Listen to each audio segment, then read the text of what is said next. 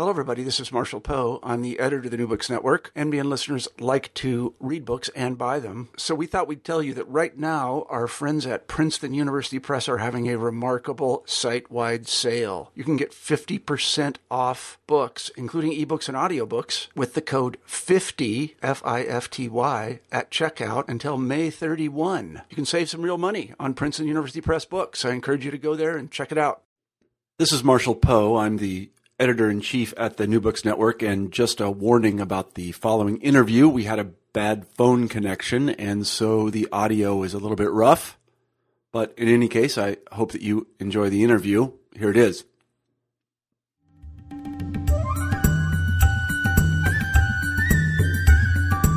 Good day, and welcome to New Books in South Asian Studies hosted by Thara Anjaria out of Bombay, India. If you pull up one of our podcasts from a few weeks ago, you will be able to hear Nabil Matar and Gerald MacLean discuss the cultural exchange between the Islamic Orient and, well, England. Ideas and things. Non-material culture and material culture if you want to go all academic. Going on from there, horses were one of the major objects of trade, theft, and diplomacy between the East and England, and horses are what we are going to be discussing today. Our guest today is Donna Landry, professor of English at the University of Kent, and she's going to be talking to us about her book, Noble Brutes, How Eastern Horses Transformed English Culture. Good morning. Good morning. Uh, thank you for doing this for the New Books Network. Um, it's a very upbeat book, and uh, I'm sure it's going to really appeal to our listeners. Um, I don't think we've had a book like this before. So, could you actually tell us something about yourself and, you know, your research career and how you came to write the book? Well, I've been interested in horses for a long time, and as I began to see more comparative, um, more comparative views of horses in the United States, horses in Britain, and then horses in the Middle East as I began to travel, Uh, I began to see that in fact the other species, such as horses, really teach humans many things and that horses are as different amongst themselves. They have their own communities, they have their own groups, they have their own national identities, if you like. And that I, I began to see that this was really something that was very important in the long 18th century, in, particularly in, in England and then also in the New World, in America. Because whatever happens in Britain makes its way to America in the 17th and 18th centuries. Um, so it says here that uh, you're actually, well, you have a degree in English in the sense that uh, you're literate. So how come the shift into history? Yes, well, um, those of us who were trained as um, new historicists, or feminist new historicists, and were doing literary history from that point of view, discovered that there was really no barrier between a literary text and other kinds of writing, or then really between a literary text and other kinds of text which might not be written at all, that might be events, that might be paintings, that might be other kinds of cultural phenomena. So it, it soon became clear that there was no really firm boundary between the discipline of cultural history and the discipline of literary history as the historicists had begun to define it. And then once there were actual historians who were prepared to listen to us and to exchange ideas and methodologies, then it became possible to publish in a history series as well. So, I mean, given your multidisciplinary background, I mean, how did you go about, you know, researching for this book? I mean, what was the main sources? and the idea? it took me into manuscript archives that I wouldn't otherwise have ventured into, and it took me to what used to be called the Public Record Office in Britain, that is now called the National Archives. And I tried to remind myself that one should be able to read any document as a text carefully in its context but also looking for the things that are not said as well as the things that are. And that's the kind of thing that drives a positivist historian crazy. They don't like that idea that you might be looking for things that are not said or that you might be looking at the text in its weave of textuality. But some historians are much more open to this. But uh, when you're looking at things like the National Archives, the PRO, the British Library, I mean, it's like primarily, you know, government documents, it's official correspondence, and this, I mean, does tend to something more social, something more commercial. So, I mean, how was it like, you know, extracting this kind of information from maybe documents for which was not the primary purpose? Um, how does one extract information? I think it's like it's like detective work of any sort. You have to keep trying to keep the whole picture together in your mind at the same time as you're working with a particular microscopic piece of information. And for example, when I was trying to construct the story of the Bloody Shouldered Arabian, I found myself using all kinds of different sources of information and all sorts of levels of narration, if you like. Um, if the horse had not been seen as a commodity, we would not have had such a rich record of his existence. If the horse had not been seen as actually something much more than a luxury good, something more than a commodity, we would not have had such a rich record of his existence. If, if the horse had not been seen as such a beautiful object, so that John Wootton painted him over and over again, we would not have so much evidence of his existence he might have meant. So that is a good instance of the use, the possible use of all kinds of different documents um, in order to, to bring together the sort of thing that uh, you know, Arjun Appadurai talks about as, as a social uh, biography of a commodity. But in this case, I think um, fellow species are not commodities. They're, they are also agents and animated beings um, as well but of course they're treated as commodities when they're traded in, when they are exchanged in that way. But then humans can be, in the slave trade, of course, treated in more or less the same way. So, I mean, the bloody shouldered Arabian, I mean, because this is representative of, you know, the entire trading horses at the time, could you just, you know, summarize the story for our listeners? Well, there was um, a family called the Harleys. Robert Harley was uh, one of Queen Anne's ministers, and uh, one of his, his younger brother, as younger brothers do, had to go out and make his fortune. So he was sent out to Aleppo to work for the Levant Company. And while he was out there, his family kept saying, We've heard there are these sort of horses out there. Do you think you could send us some? We'd like to know what these are like. So he began to look for horses to send back to the family. And eventually he found this particular grey stallion. And he was not able to ship him for some years because of war, because of uh, prohibitions on shipping horses out of the Ottoman Empire. Eventually he got him a passage to England and the horse was taken to be um, an extraordinary instance of the desert Arab by the Bedouin. I think the strain would now be called Seglawi Jedran, uh, still being bred in Syria. And he was painted by Wootton, who was developing the idea of the, of the equine portrait at Newmarket. So uh, not only was there one portrait painted for uh, for Nathaniel Harley, Robert Harley's uh, son, who was um, the, going to become the next Earl of Oxford, who's going to inherit uh, a huge fortune, and he married a woman who had a huge fortune. So not only was that portrait painted for the Harleys, but Wootton used the Bloody Shouldered Arabian as his, his ideal and painted at least six versions which other people purchased. So he became a sort of an iconic figure as a new Arabian who had come from the desert, come from the territories of the former Ottoman Empire. Um, he then, um, after he sold on from the Harley family to uh, go and, and be at stud at Petworth. He's then written about uh, in a letter by um, another writer, uh, who speaks of him as a Houyhnhnm, as in one of the creatures from book four of Jonathan Swift's Gulliver's Travels. Now, Jonathan Swift was a friend of the Harley family, as was Alexander Pope.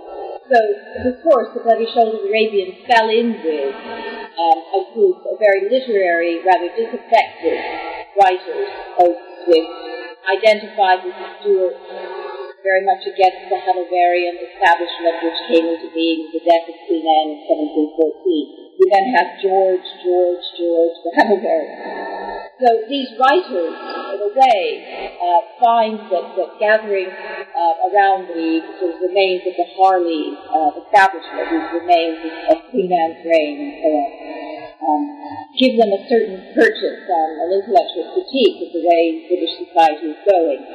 And um, as uh, Bramston, James Bramston writes, before, uh, is so intelligent that he really is a manifestation of one of Jonathan's Swift's opinions. And uh, just, as it were, uh, a sort of outstanding as, as, a, as a critic who could cast and shed light on the development of British imperialism and colonialism and Britain's rise to fame and fortune in the world, but at what expense, at what cost. You know, Alexander Pope was on to write a poem about the Dunciad. Uh, dullness has come to take over English culture in Britain.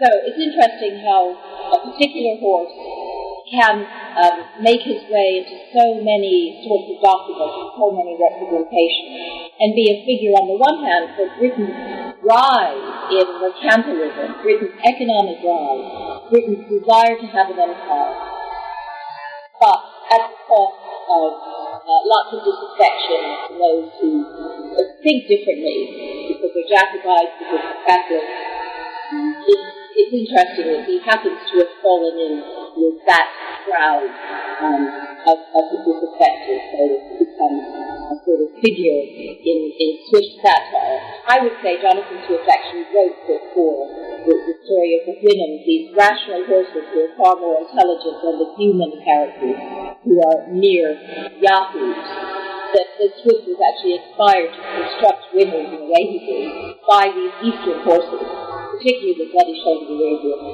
He was just seen as so much more beautiful, athletic, and intelligent than anybody else. But uh, obviously, you know, it wasn't just horses. I mean, like your colleague Gerard MacLean, he's pointed out in his book, I mean, there was this fascination with all things Eastern, you know. So there's one thing that, yeah, please go on. Absolutely. Um, you know, in, as, as Gerald MacLean has said, you know, imperial envy was very much, you know, on the side of the West, envying the Eastern empires, the Mughal Empire, the Safavid Empire, the Ottoman Empire, and thinking, they have empires. We haven't got one yet. How to get one?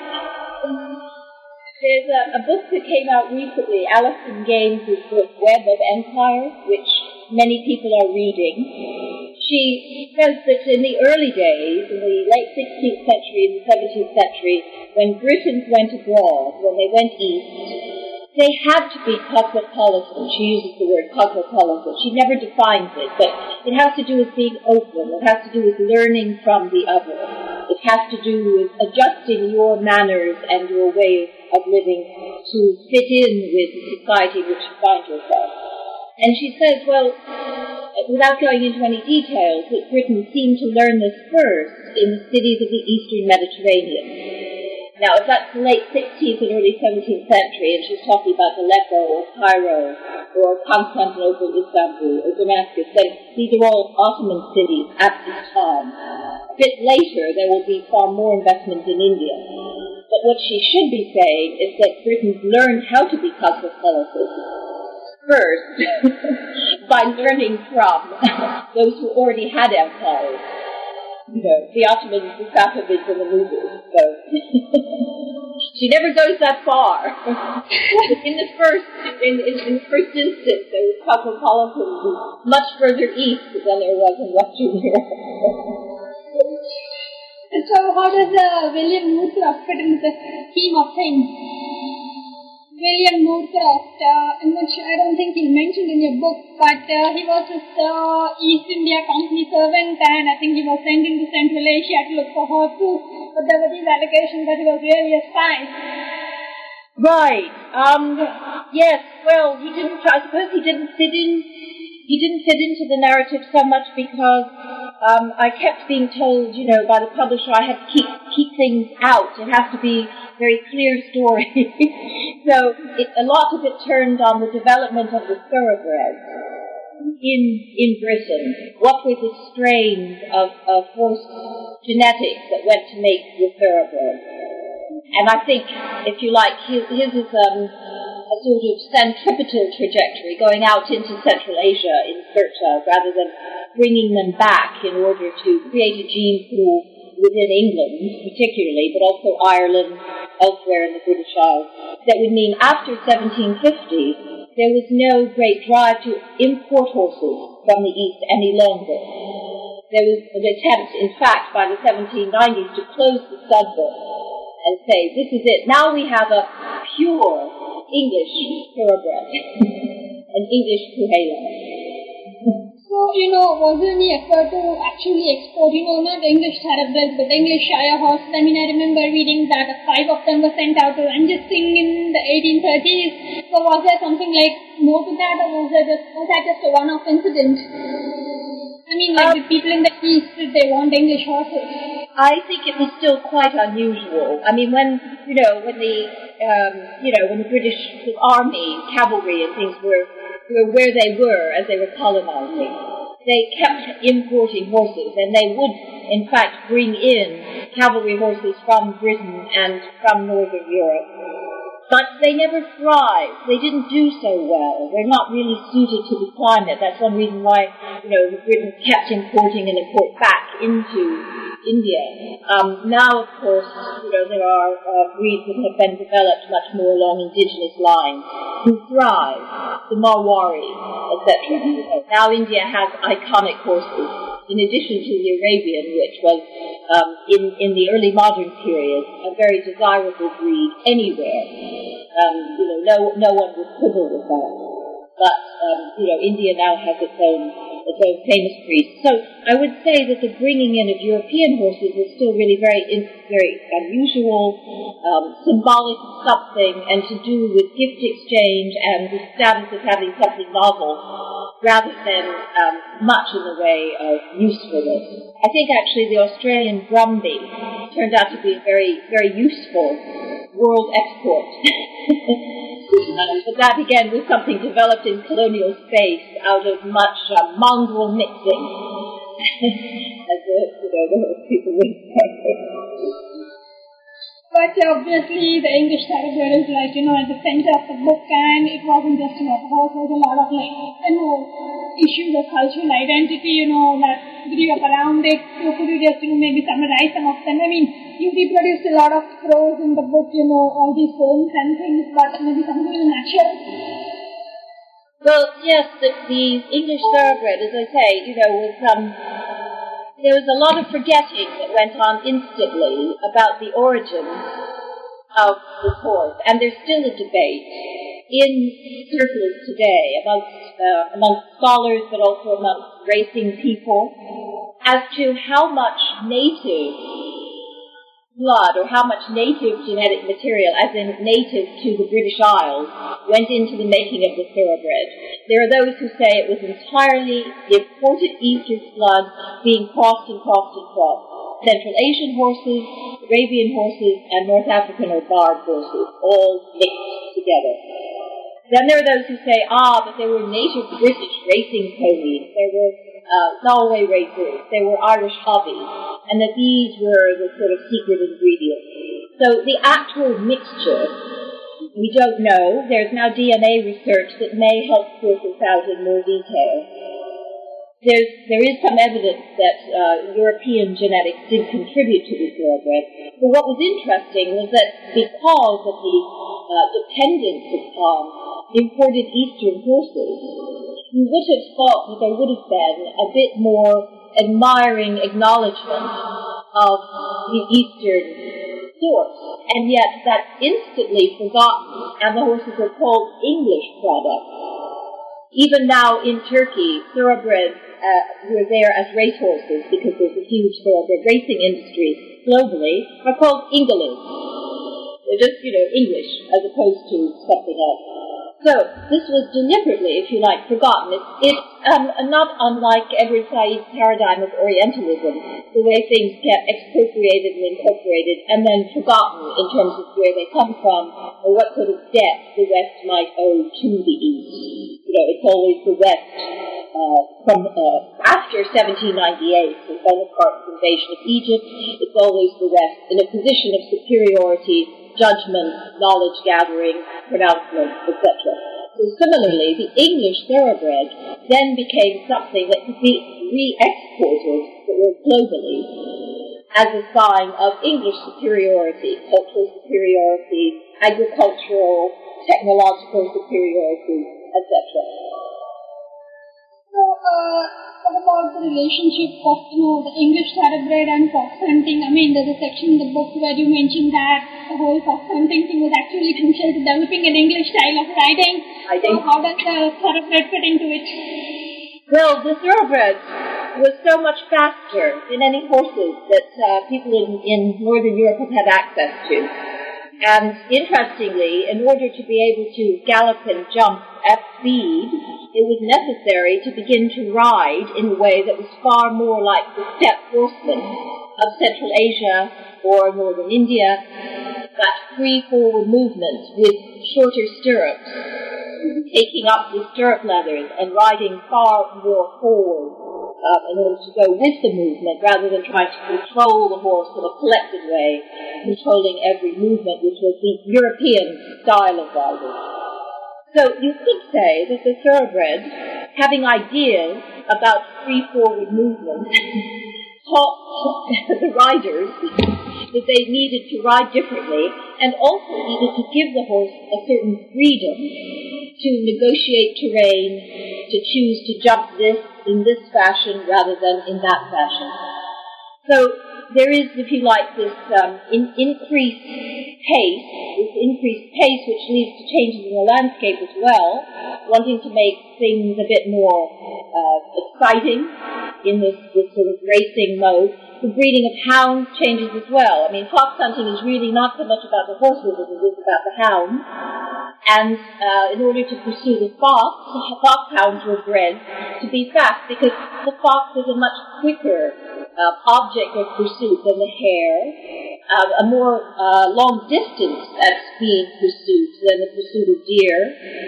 So these things, if you like, are, are in a, a sort of you know, network of combination in the, within the context of the agricultural revolution, in which farmers, landowners are trying to improve. Not only are they improving productivity by changing their farming techniques, but they're improving, if you like, pleasure and the excitement they gather in their leisure time through the development of uh, a faster pace, a more challenging object of pursuit and then the various kinds of, of, if you like, technology or if you like, partners in this activity, foxhounds and thoroughbred horses. It's, it's um, it, in in term in in Deleuze and Guattari's terms, you know, this is a machine, if you like, for the pleasure of free forward movement. And it's also interesting that this is the, the long 18th century is a period in which liberty is a crucial term in political discourse and political debate. Is Britain the freest nation on earth? Do we have liberty as one of our rights? Unlike the rest of the world, which is you know, full of oppression and absolutism and these other nasty things. however hypocritical that may be, it is very much part of the rhetoric that is then involved in exporting to British India, you know, liberty and the rule of law. Also, just about, you know, the different use of horses, I mean, in terms of hunting and in terms of actually, you know, playing old-fashioned horse racing, I mean, what are the differences in approach? I'm, I'm sorry, did you say that? So, was just wondering about the differences in the way horses came to be used. I mean, in hunting on the one hand, and on the other hand, you just had, you know, horse racing, like whether it was flat racing or jump racing. So, were there any significant differences? The difference, well, um, the, um, as I say, the, the pace, the, the question of hunting is becoming far more like light racing, if you like. Um, certainly happens.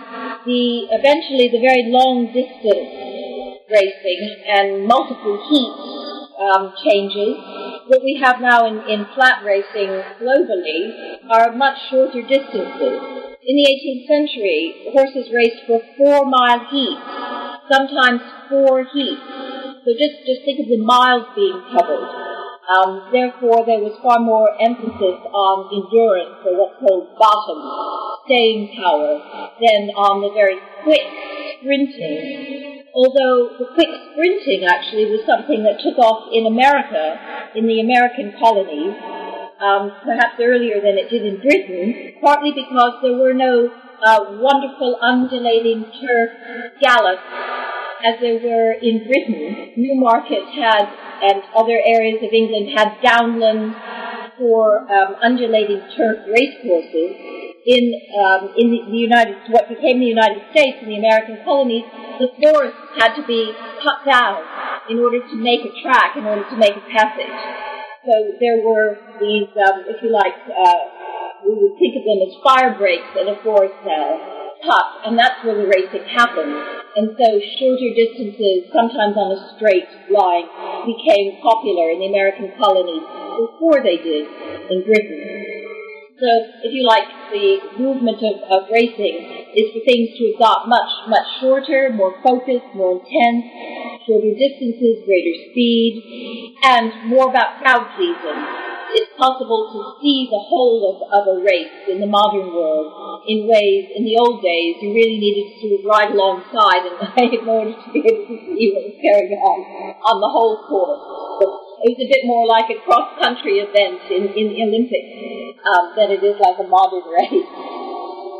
Oh yeah, uh, that actually brings me to an interesting comment where the, I think somebody mentioned in the book that he doesn't think that, you know, Oxford don't really know how to ride because they just use the horse as sort of coach, you know, traveling between London and Oxford and as opposed to, well, I don't know, professional horse keepers. I mean, what do you make of that? it's, it's quite funny. It's very Well, it's, there's, you know, two things here. I mean, the, the Duke of Newcastle, with his notions of riding properly, what we would now call dressage, riding as an art form, as opposed to riding uh, as a means of transport. that that doesn't count as riding at all. Um, you know, in again, in the modern world, in one sense, the Duke of Newcastle lost lost out because obviously far more people globally ride ride today and think of themselves as riding when they're really just riding for pleasure. They're going from A to B. But in another sense, um, in these sort of more elite circles globally, whether you know east or west, he's he's won out. His views carry more weight now because because there are fewer places to ride out in open countryside. Far more people go round and round and round the riding school now and do what they think is dressage in the way that Newcastle would not have wanted, but they think that that's what they're doing. So the more riding becomes a, an indoor sport, or the more it becomes uh, something to be pursued according to a rule book and according to riding to uh, perform a dressage test, more it is like a, if you like, a, a kind of parodic version of what it was that was part of Cavendish's theory, and, and other, of course, other European riding masters in the 17th and 18th century who wrote those great treatises about uh, horsemanship as an art, a science, but more of an art. So the thoroughbred, for instance, I mean, it would just have been used at the higher levels of, uh, well, the riding profession, if you can call it the well, not profession, but I mean, your average person that would really have used that kind of horse, they just have made do. Well, an average person, this is The thoroughbred, um, because very sensitive, intelligent, and also, at least in, in Britain, particularly bred for one thing, one thing in mind, speed, Bred for racing before everything else, is a lot to handle for many people. Too, too hot to handle for many people. and so something that's seen as a little bit um, more phlegmatic, a little bit cooler, a little bit, you know, more mixed with cold blood, is seen as a much safer option. So it's all a question of, of, of who you are, what you want to do, and how willing you are to try to understand, you know, the particular horse a particular horse's desires and needs, really. If you want to be in charge and have a horse who's very unproblematic, then the thoroughbred requires far more uh, sensitivity, attention, and also skill, you know, skill techniques to, to deal with. Um, other horses are much easier. So that's how it is, you know, it depends on who you are, where you are in the world, and what you want. If you want to do certain kinds of things, then the thoroughbred, or again, some of the horses who contributed to the thoroughbred, the Arabian, the Turkman, which we would now say an Akhal-Teke, uh, the Barb horses of, of North Africa um, may still be more to your taste if you want um, a horse who, as it were, is always thinking, thinking ahead, has ideas, maybe is second guessing you, maybe is, as they, the English say, taking your temperature. and maybe finding you wanting, you know, finding you're not really up to the job. So, uh, what about um, technical developments? I mean, were there any Eastern influences in terms of, you know, well, saddles and other riding equipment? Oh, equipment, yes. Um, yes, certainly. If, if you've seen oh, representations of, um, of European rulers, for example, of the era of Henry VIII, or even later in the 16th century, saddles are uh, still made in a way that will keep the knight on horseback, you know, in the full suit of armor with his lance, etc. By the later 17th century, we find saddles that are very much like the modern saddle now, like uh, more like a racing saddle, the so-called you know, English saddle, which I've seen, you know, is very popular in, in India as well. Um, and these are much more like the equipment that's coming from the east, coming from the steppe, um, where often people rode bareback, but then with stirrups, was actually better um, for balancing and, and being, being able to, to shoot if you were an archer. So um, certainly the, the influence on a saddle for free forward movement, a saddle for um, being able to go fast across country, following the horse's movement rather than sitting down, back, uh, firmly fixed in your suit of armor. All of that is coming, really coming, coming from the east. And also the uh, snaffle bit as opposed to the curved bit seems to have both Eastern and Celtic um, origins the, the, the snaffle bit, which again is a bit for, not for collection, but for free forward movement. If that helps.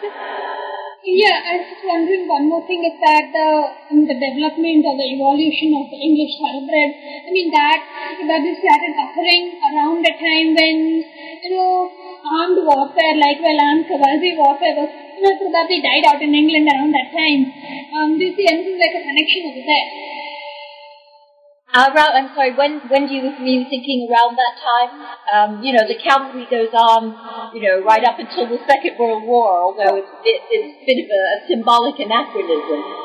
But um, it's said, you know, that the cavalry ceases to be quite so strategically important even in the 18th century although it goes on being used right through, you know, the 19th century, as I say, certainly in the First World War, it was still being used, but was also um, increasingly uh, obsolescent, shall we say.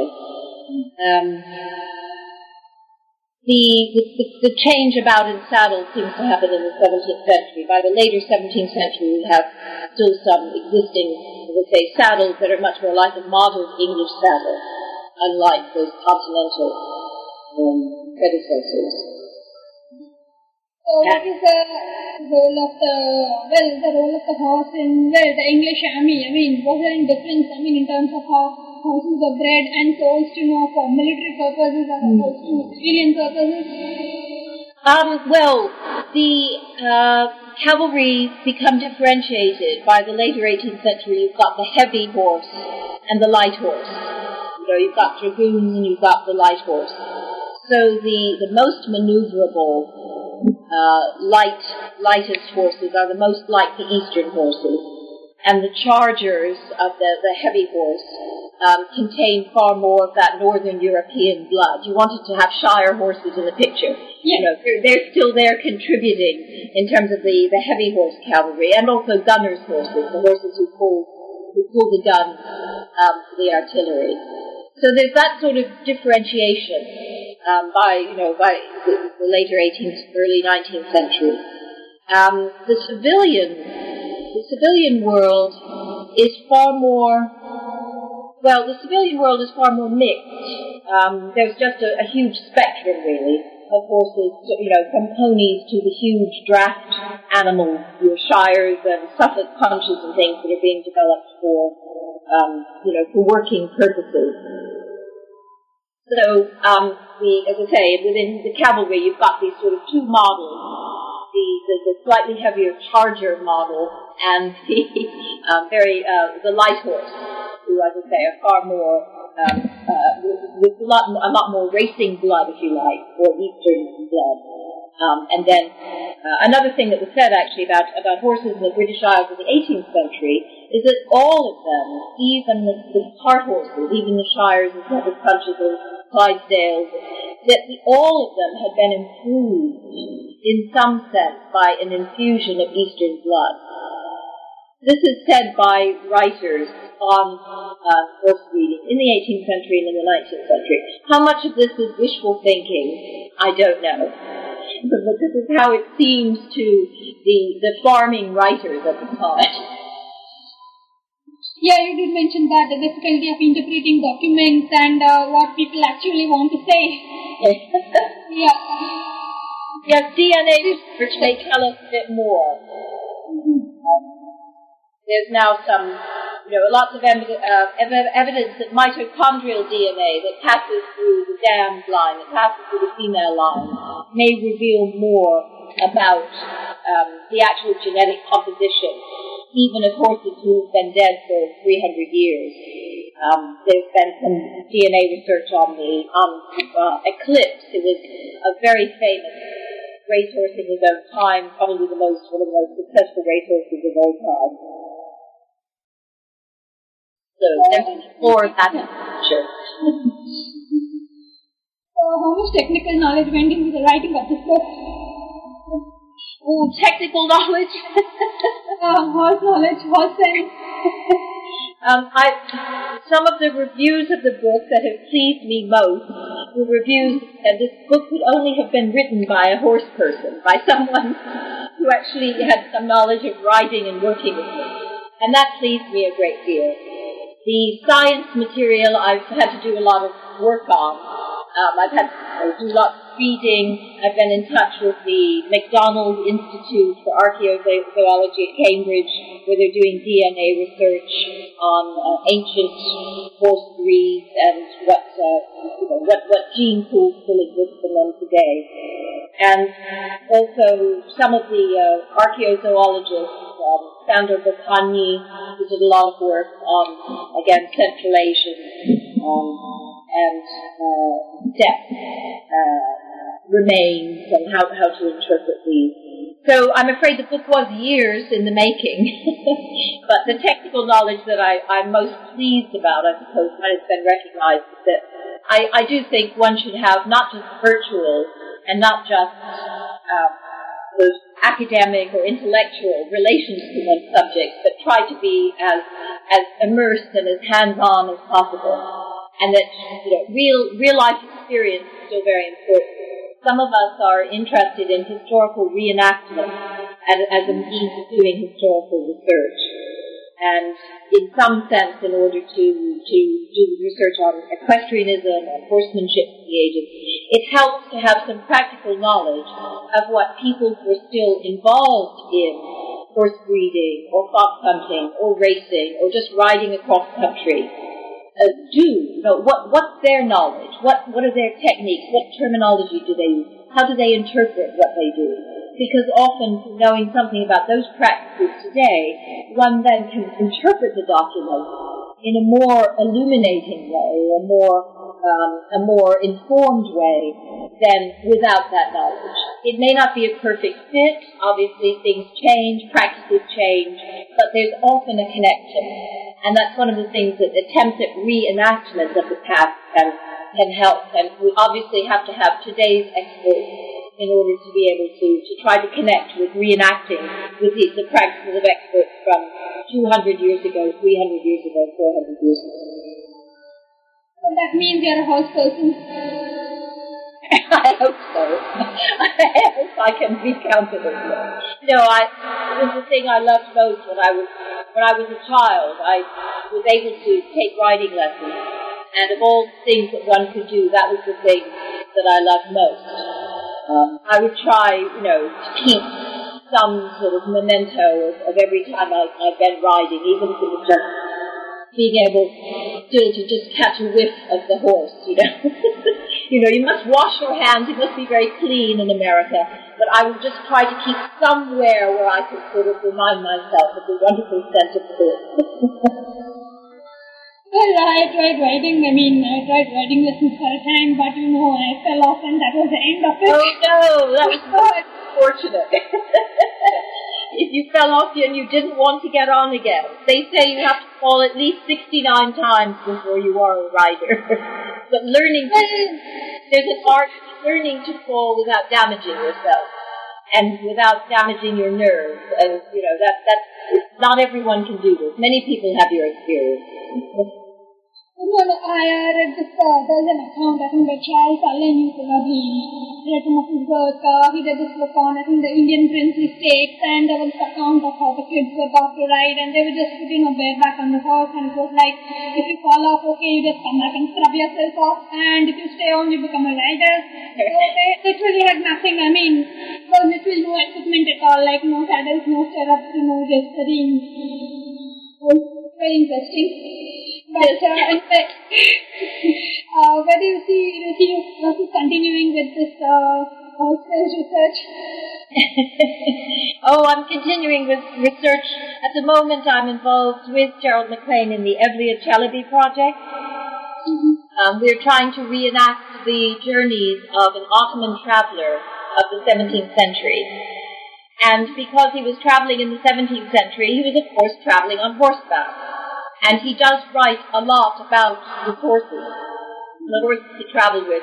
His, one of his lines is, first the companion, then the road. And amongst the companions are his many, often they are Arabian, Kuhaylan horses.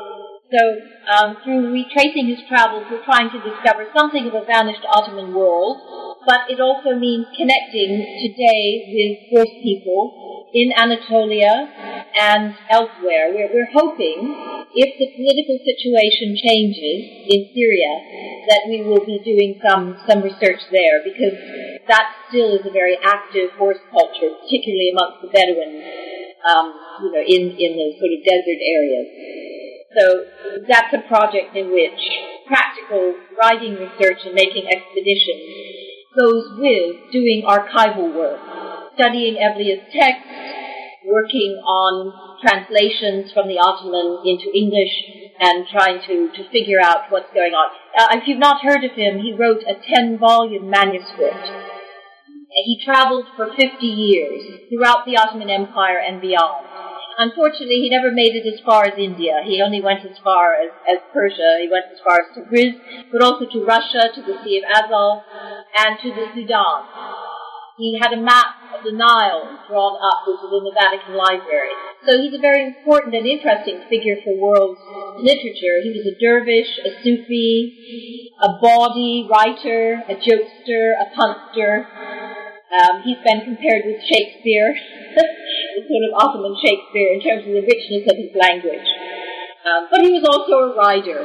So we're, we're, coming at it that way and encouraging other people to think of making uh, journeys along cultural routes in order to connect with rural people today. You know, India has huge rural, um, you know, population still, and actually in Turkey today there's still, you know, a very big uh, rural population away from cities, leading their own lives in a far more ecologically sustainable way than those of us who live in the industrialized West or, you know, in the developed world or in, in cities in urban areas, yeah, I mean, I don't think I'm ecologically sustainable. um, but uh, one final question, um, it's uh, obviously this relationship between horses and, you know, the countryside and Englishness. I mean, that's often been the subject of caricature. I mean, well, it is yet. So, I mean, how do you think it has, you know, evolved or changed? And, I mean, how do you see it, where do you see it going? Well, unfortunately, the image of um, of toffs on horseback, you know, of the elite, of the upper class, you know. Um, the, Tory, the Tory squire, right, is always associated with horses. But I want to say horses are as important for the working class as well, historically, and in rural areas today still. Um, you know, horses are, are Democrats in that sense. You know, they, they don't really um, have the same kinds of, of, of class hierarchies in mind. And, you know, Irish tinkers and travelers um, are completely uh, part of an equestrian culture. So, you know, sometimes really marginal people may be associated with horses too. It's, it's unfortunate in a way that the uh, exporting of an image of Englishness was so bound up, if you like, with uh, countryside and, and so on. I gather there are lots of prints still in India today of uh, fox hunting squires. you know, the, image of Englishness that was exported was often of that jolly falling off, you know, in hedges and intrepidly traveling and so on, uh, traveling across country. Um, it, uh, I, I'm very glad that the current Tory government that they're not horsemen. They would have, they would be better. they would be better governors if they were, better figures of government if they were. But since they're not, I think we need to look to a much more uh, heterogeneous, more varied, uh, more cross-class notion of what the English countryside is today. The English countryside is under pressure to become a theme park rather than a place of sustainable agriculture.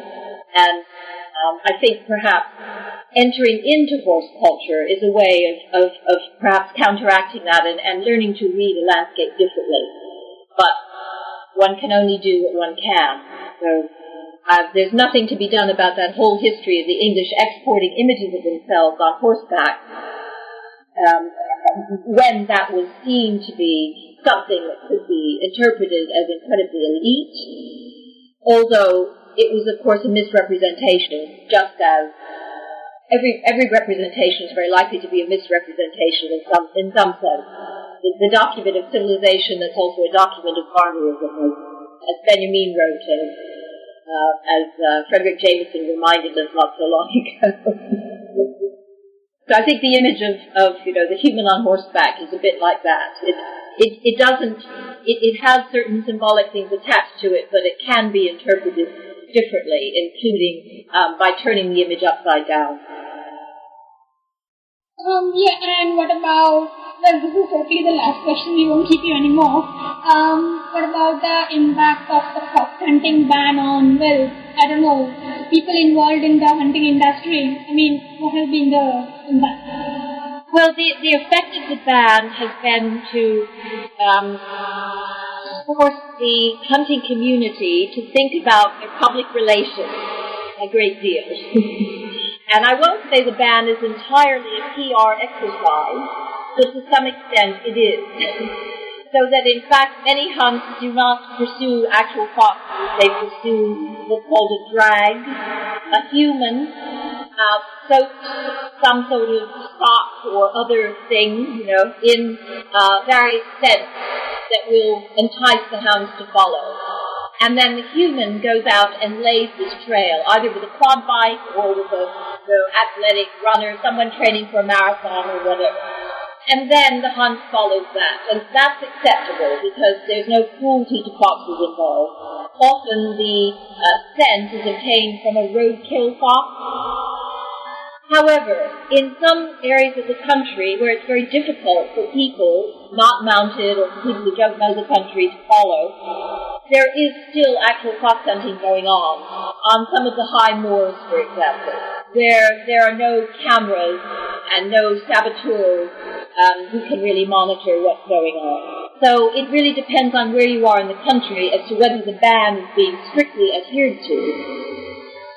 The effect, I think, has been to make uh, where these uh, particular drag kinds of hunting is um, where, where that's going on, to make the activity far less about the kinds of natural historical knowledge or ecological knowledge that once upon a time were part of being interested in hunting, and making it much more um, a leisure activity, hardly a sport really, but more just a, a kind of adrenaline sort of rush activity.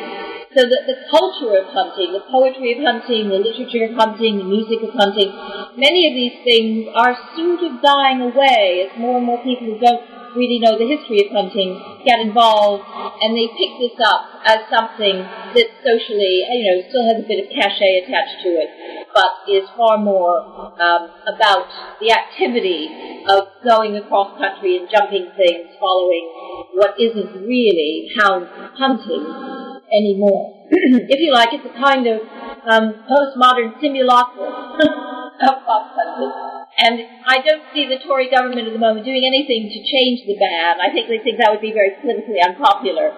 They said before they got elected that they would repeal the ban when they came in, but there's been no debate about that whatsoever. So people are carrying on. They're either flouting the ban if they can get away with it, or they're adhering to it and grumbling. yeah, I've been following that. Yeah. But uh, all this talk of uh, horses and Englishness is making me really homesick. So before I start weeping with homesickness, I'm going to have to sign off now. No. But uh, thank you for doing this for the New Books Network, and it's been a pleasure having you with us. Thank you so much, Tara. It's been a pleasure. So, Fox, a lovely discussion about a kind of history that is rarely written. I hope you enjoyed the podcast. Goodbye.